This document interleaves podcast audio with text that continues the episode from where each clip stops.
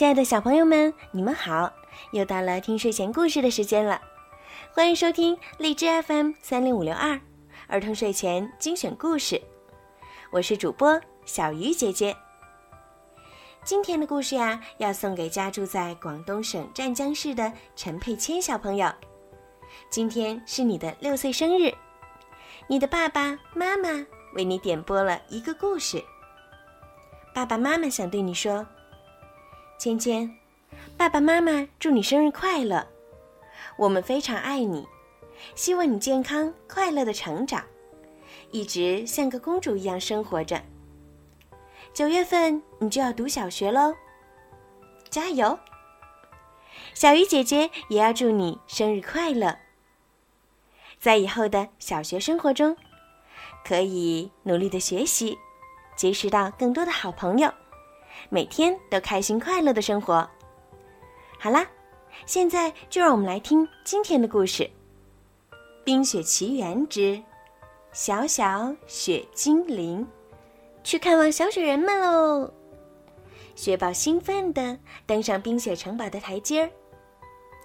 首先，我要拥抱小雪球，然后是小冰球，然后是小滑球。然后是小雪宝推开城堡的大门，成群的小雪人儿在城堡里东奔西跑，左冲右撞。嘿，小家伙们，你们玩的还真是开心啊！雪宝兴奋地喊道：“嘿，棉花糖，我们有了这么多小弟弟，真让人高兴啊，是吧？”雪宝向巨大的雪人喊道：“雪宝对一个小雪人说：‘我们来个拥抱吧。’哎呀，小雪人猛地撞倒雪宝，自己落在棉花糖身上。棉花糖从肩上拎下来一个小雪人儿，叹了一口气：‘棉花糖，我知道你很喜欢和小弟弟们一起玩。’”但是，可以让我也跟他们一起玩吗？来吧，伙伴们，我们一起来玩吧。雪宝继续说道：“哎呦，地面实在太滑了。对了，滑，这就是说，我们可以溜冰啊！我太喜欢溜冰了。小雪人们转圈儿和冲来撞去的样子。”让雪宝觉得他们想玩另外一种游戏，比如捉人游戏。太好了，干得漂亮，小弟弟们！棉花糖摇摇头，走了出去。嗯，雪宝说：“也许棉花糖这会儿没心情玩吧。”雪宝回过头。看到小雪人们一个个接连绊倒，已经在房间的一角堆成了一座小山。你们在玩堆小山的游戏吧，而你就是获胜者，小能量。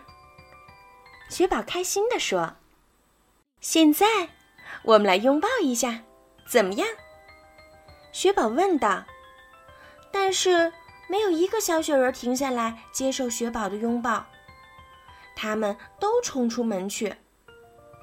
不要出去，雪宝说：“你们会跑丢的。”然而，小雪人们并不听他的话，一个个的往外冲。嗯，好吧，外面也很好，而且棉花糖不是在外面吗？我们去找他玩吧。棉花糖在玩一个新游戏。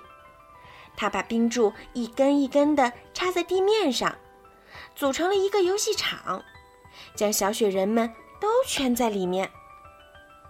雪宝捡起两根冰柱，然后趴在上面，冰柱就带着它向下滑去。啊，真是太太太好玩了！雪宝喊道：“来呀，小弟弟们，跟我来！”但是，小雪人们再一次忽略了雪宝，他们排成一队走上楼梯，而站在队列最前面的正是棉花糖。雪宝从来没有见过小雪人们这么有秩序，这么守规矩。他好奇地问：“嘿，你们这是要干什么？”棉花糖举起排在最前面的小雪人，把它放在楼梯的栏杆上。小雪人顺着栏杆往下、往下、往下滑去，一个接一个，然后两个接两个的。小雪人们玩起了滑栏杆游戏。嘿，这个游戏看起来很好玩儿。这真是个了不起的主意，棉花糖。雪宝说：“棉花糖一次又一次的将小雪人放在栏杆上，小雪人们滑到楼梯下，再一个个急急忙忙跑上来。他们太喜欢这个游戏了。滑栏杆的游戏一直持续到黄昏，小雪人们终于玩累了。”他们拥挤着回到冰雪城堡里，聚成一团。很快，所有的小雪人都打起了呼噜，棉花糖也打起了呼噜。只有雪宝还醒着。他看着沉睡的小雪人们，微笑着说：“我的小弟弟们，是世界上最好的弟弟。”好了，小朋友们。今天的故事就讲到这儿了。